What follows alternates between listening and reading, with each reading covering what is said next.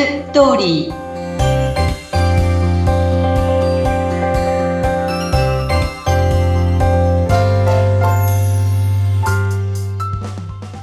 皆様こんにちは結婚相談所ライフツリーの和田光ですこんにちはインタビュアーの山口智子ですそして和田さん明けましておめでとうございます明けましておめでとうございます今年もどうぞよろしくお願いいたしますよろしくお願いします。これ、1月、もう、最初のね、配信会ということで、めでたいお正月ということなんですけれども。そうですね。ねあの、この番組、どんどんどんどん聞いてくださってるリスナーの方の数が増えていっているので、もう本当今年もさらに多くの方に幸せをお届けしたいですね。本当にそうですね。頑張ります。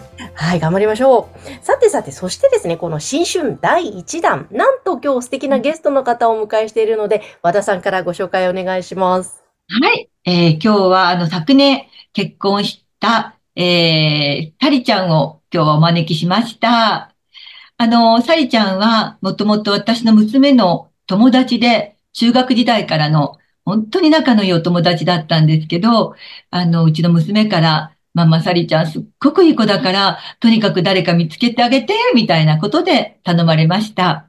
だから結構私としてはプレッシャーだったんですよ、娘の。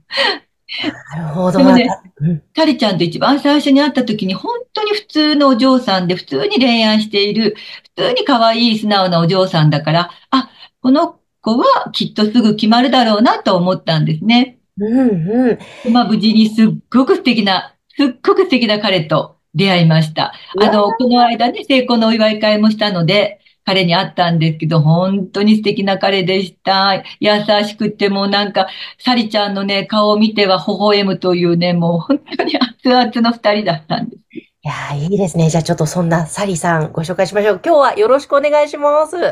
あ、よろしくお願いします。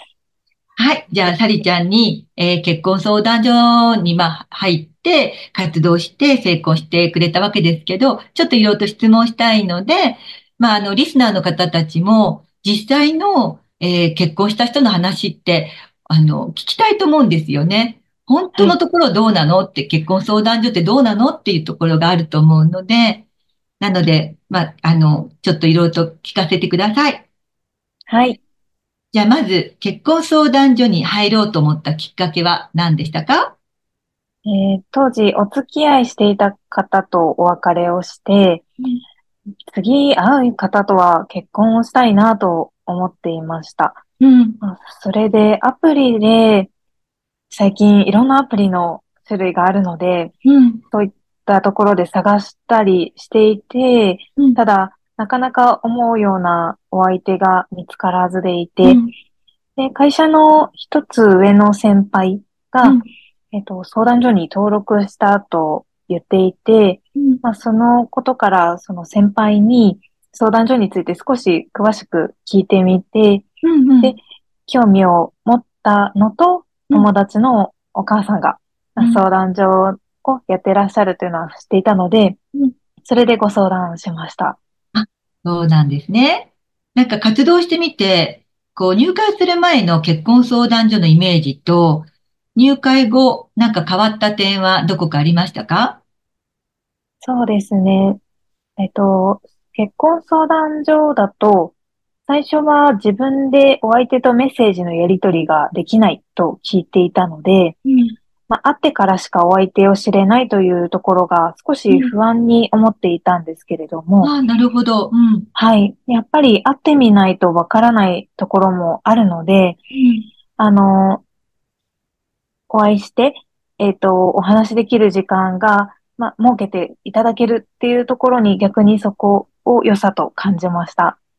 そうですか。なんか最初はどのぐらいの期間で結婚するかなと想像していました？あだいたい1年くらいで結婚できるお相手が見つかるといいなと思ってました。うん、で彼と初めて会った時、なんかもうビビッときた？それともまあそこまでではなくて、何回か会ってるうちにっていう感じでした？そうですね。初めてお会いした時は、ビビと来たものがありまして、うん。会話がすごく弾むのと、うん。よ、よく笑う方だったので、うん。あの、それですごく、えっ、と、プロフィールのお写真と、あの、変わらない笑顔が見えて、うん。あの、すごくいいなと思って、何回かお会いするうちにまた優しいというところも分かっていくようになりました。うーん。ね、彼の、あの、スタジオで撮った写真じゃなくて、アプリの普通の写真がすごく良かったのよね。あ、そうですね。で全然違ったのよね。そうなんです。多分、スタジオの写真だけだったら、サリちゃんどうかなっていうところがあったんだけど、ね。はい。だけど、アプリでいろんな写真、彼のね、普段のこう日常の彼の写真がすごくナチュラルでね、とっても良かったのよね。そうですね。その、その、えっ、と、写真が実際会った時と一致してました。一致してました。よかった。で、婚活してて一番大変だなって思ったことと、良かったと思うこと、教えてください。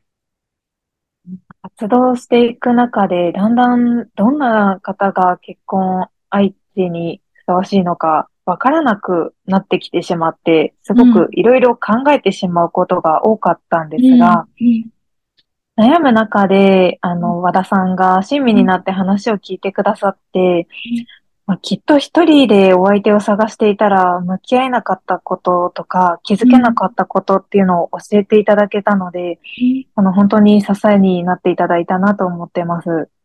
そうですか、それは、それは良かったです。